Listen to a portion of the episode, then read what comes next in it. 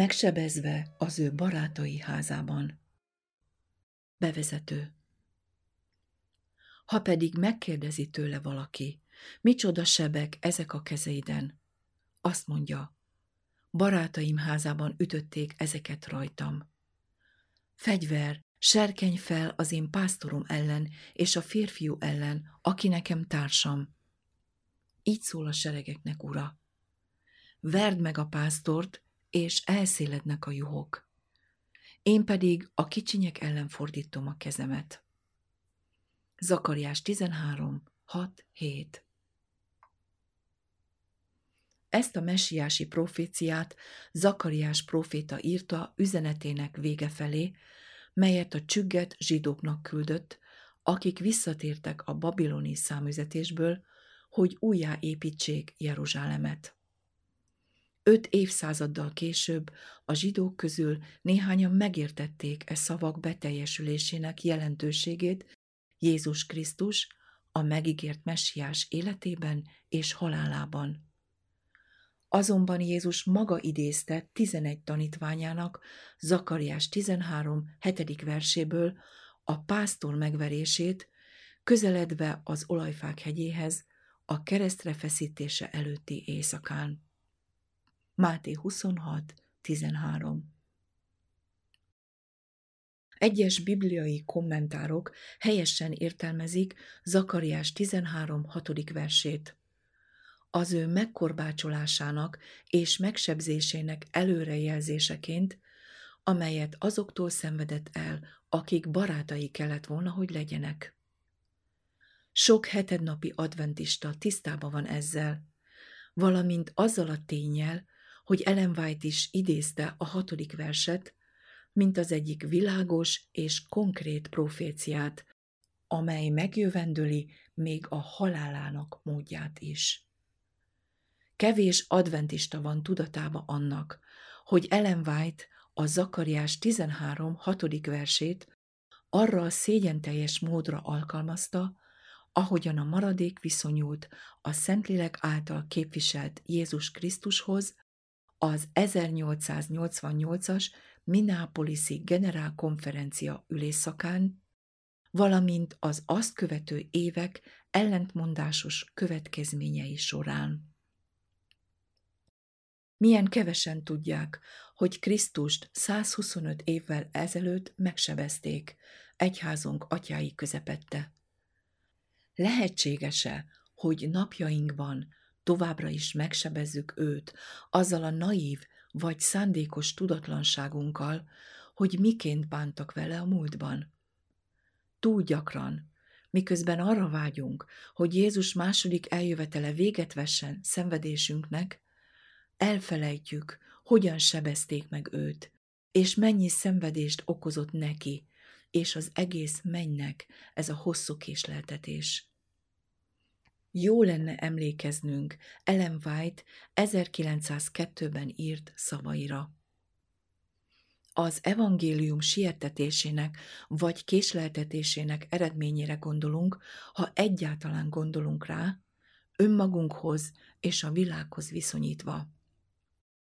Kevesen gondolnak arra, hogy milyen kapcsolatban áll ez az Istennel. Kevesen gondolkoznak azon, hogy a bűn milyen szenvedést okozott teremtőnknek. Az egész menny szenvedett Krisztus haláltusáján, viszont ez a szenvedés nem akkor kezdődött el, és nem is fejeződött be az ő emberi természetének megnyilvánulásakor. Az elkopott érzékeink számára a kereszt a szenvedés kinyilatkoztatása, amelyet a bűn a megjelenésétől fogva okozott Isten szívének. A világunk egy hatalmas leprás kolónia, a szenny jelenete, amelyet egyetlen toll sem írhat le. Ilyen mocsok mellett nem ismerünk megállni, még gondolatban sem. Ha a maga valóságában látnánk meg, a terhünk szörnyű lenne. Mindamellett Isten a maga teljességében érzi. Lehetséges, hogy ezek az isteni szenvedések felerősödtek az 1888-as epizód alatt, és ami utána következett, és következményei a mai napig folytatódnak? A Megsebezve az ő barátai házában című könyv igyekszik szembesíteni bennünket egy tény valóságával. A Megsebezve az ő barátai házában valójában a késői eső visszatérése című sorozat összefoglalója. Az első kötet 2010-ben jelent meg. A késői eső visszatérése egy személyes tanulmány eredménye volt, amelyet 1998-ban kezdtem, Ellen White egyszerű, de egyedülálló nyilatkozatainak összegyűjtésével, a késői eső és a hangos kiáltás témájáról, kronológiai sorrendben. Ezeket a nyilatkozatokat Ellen White 1840 és élete vége 1915 között írta. A kutatásom előre haladtával a tanulmányból kézirat lett, és egyre több háttérinformációt adtam hozzá, hogy segítsen megérteni azoknak a történelmi eseményeknek a kontextusát, amelyekben Ellen White kijelentései elhangzottak. Az 1888-as Minneapolis-i generálkonferencián, valamint az azt követő évtized eseményei során elhangzott nyilatkozatok különösen fontosak voltak. Kezdetben a kézirat fő célja az volt, hogy válaszoljon az 1888-as epizóddal kapcsolatos fő kérdésekre, amelyek 1890 óta gyötörték az adventizmust, nevezetesen valóban elküldte az Úr a késői eső kezdetét és a hangos kiáltást 1888-ban, és elfogadták azokat? 125 év óta sokan azt hitték, hogy a hangos kiáltás elkezdődött, és egy rövid, megpróbáló időszak után végre elfogadták, és azóta is hirdetik. Egyesek azonban kijelentették, hogy mind a késői eső, mind a hangos kiáltás 1888-ban elkezdődött, de testvéreink akkori cselekedetei miatt ezek a mennyből küldött ajándékok nagy részt visszalettek tartva népünktől, ami Jézus visszatérésének hosszú kisleltetéséhez vezetett.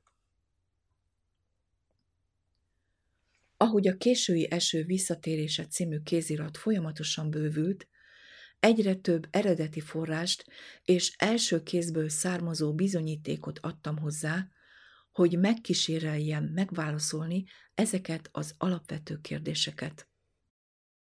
Ugyanakkor a kézirat számos más ehhez kapcsolódó témával kezdett foglalkozni, mint például Jones és Wagoner életrajza a Minneapolis-i összejövetelek előtt és után, milyen szerepet játszott személyiségük az 1888-as ülésszakban és az azt követő vitákban, a Galata levélben szereplő törvény vitájának jobb megértése, miről szólt az 1888 üzenete a maga teljességében, mi volt Jones és Wagoner teológiai hozzájárulása olyan területeken, mint a bűn és az ember természete, Krisztus természete, emberi és isteni természete egyaránt, a hitáltali megigazulás, a szövetségek, egy utolsó nemzedék tökéletes volta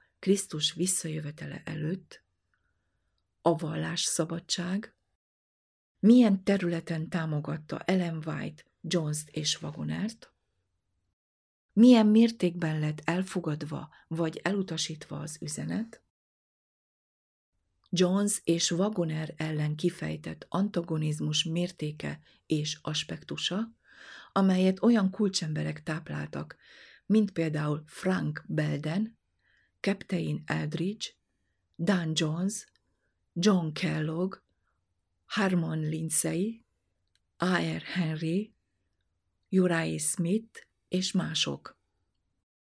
az ellenkezők Minneapolis után tett vallomásának valódisága és eredménye, 1889 és 1893 között az adventisták körében történt ébredés és reform nagysága, Jones és Wagoner hittől való eltávolodásának oka és a valóság, mindezek következményei az adventista gondolkodásra 1890-től napjainkig, és sok más kapcsolódó rokon téma.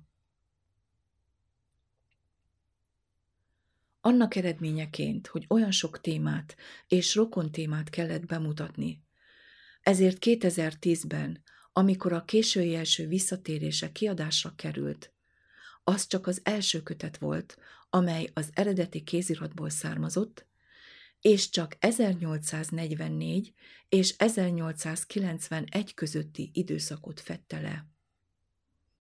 Azonnal tervek készültek, hogy a következő évben, a második kötetben le legyen írva mindaz, ami kimaradt a történetből. 2012-re azonban világossá vált, hogy sokkal több anyag van, mint amennyi a második kötetben elfér, és részletesebb kutatásra van szükség ahhoz, hogy a témák ilyen széles körét le lehessen fedni. Emiatt a sorozat folytatása el lett halasztva. 2013 elején, miközben a szerző a késői eső visszatérése című könyv második kötetének kéziratán dolgozott, felkérték, hogy írjon egy cikket az Adventist Review külön száma részére, amelyet a Minneapolis-i konferencia ülésszakának 125. évfordulója alkalmára szenteltek, és amelynek 2013. októberében kellett megjelennie. Az eredetileg kijelölt téma az 1888-as üzenet körüli eseményeket fette le, amelyek 1888 és 1896 között zajlódtak. Az adott korszak összefoglaló eseményeinek keresése során az elmúlt húsz év alatt felhalmozott hatalmas anyagból egy kis kézirat alakult ki, amely által a késői eső visszatérése című kézirat alaptémája újra felszínre került, nevezetesen Valóban elküldte az úr a késői eső kezdetét és a hangos kiáltást 1888-ban, és elfogadták azt? Ezekre az alapkérdésekre jó néhány válasz megtalálható az 1888 és 1896 közötti időszakot felölelő anyagban. Ebből az újonnan összeállított kéziratból nagyon sok erőfeszítéssel egy 2000 szóból álló cikk készült a review számára, Ken McFarland kiváló és szakszerű szerkesztői segítségével. Tervek készültek a kis kézirat brosúra formájában való kiadására is, azon olvasók számára, akik elolvasták a cikket, és szerettek volna még tovább kutatni. Amikor azonban a cikket 2013. augusztusában, egy héttel a határidő előtt elküldték a Review újságnak, nem sikerült elérnie a szerkesztőség célkitűzéseit, és végül elutasították. Annak érdekében, hogy az összefoglaló cikk, valamint a brosúra elkészítésére fordított idő és fáradtság ne vesszen el, tervek készültek, kicsit továbbfejlesztve a meglévő anyagot, a most kézben tartott könyv elkészítésére. A Megsebezve az ő barátai házában című könyv valójában a késői eső visszatérése című sorozat alaptémájának összefoglaló könyve. Folytatódik a munka az alapsorozaton, mélyebben kitérve a Megsebezve az ő barátai házában című könyv fő témájára, valamint sok más kapcsolódó rokon témára, amelyek az 1888-as Minneapolis-i generálkonferencia ülésszakához és az azt követő témákhoz kapcsolódnak. addig is fordítsuk figyelmünket az Úr Jézus Krisztusra és képviselőjére, a Szentlélekre, és tegyük fel a kérdést, hogyan bántak velük az 1888-as Minneapolis-i generálkonferencia során, valamint a következő évek ellentmondásos következményei során. Lehetséges, hogy ahogy a zsidók sokáig vártak szabadítójukra, de nem ismerték fel eljövetelét, úgy sok hetednapi adventista is, akik régóta vártak a késői esőre és a hangos kiáltásra, nem ismerték fel a meglátogatásuk idejét? Ha a válasz pozitív, hogyan kellene reagálnunk lelki atyáink hibáira, valamint Isten mindannyiunk iránti hosszantartó kegyelmére és irgalmára? Sőt, milyen szerepe van a hű tanú hívásának a megtérésre, amelyet a laudíciaiaknak intézett üzenetben olvasunk. Adná az Úr, hogy a Megsebezve az ő barátai házában című könyv segítene válaszokat találni. Miközben áttekintjük történelmünket, ne feledjük, hogy ennek célja nem az, hogy másokban hibákat találjunk, a múltban vagy a jelenben, vagy a rombolás, hanem inkább, hogy tanuljunk a hibáikból, és ne ismételjük meg azokat, és hogy újra tanuljuk meg Isten irgalmának és hosszú tűrésének mélységét. Figyelembe kellene vennünk Kenneth H. Wood, a Review volt szerkesztőjének szavait. Miközben észrevesszük elődeink hibáit, gyötrelem és sajnálat tölthet el bennünket. De a múlton nem változtathatunk. A történelmet nem írhatjuk át. De tanulhatunk a történelemből, és rendbe tehetjük a szívünket és az otthonunkat, lehetőséget adva a Szentléleknek, hogy teljes mértékben beteljesítse velünk akaratát.